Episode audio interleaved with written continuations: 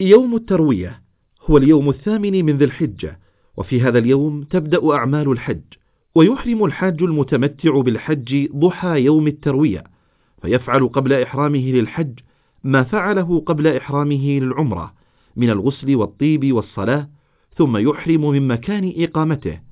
أما القارن والمفرد فهما لا يزالان على إحرامهما، ويخرج الجميع إلى منى قبل الظهر، ويصلون بها الظهر والعصر والمغرب والعشاء، كل صلاة في وقتها قصرا بدون جمع للصلوات الرباعية، ويبيتون ليلة التاسع من ذي الحجة في منى ويصلون الفجر فيها. ومن كان نازلا في منى قبل يوم التروية أحرم يوم التروية من منى في وقت الضحى.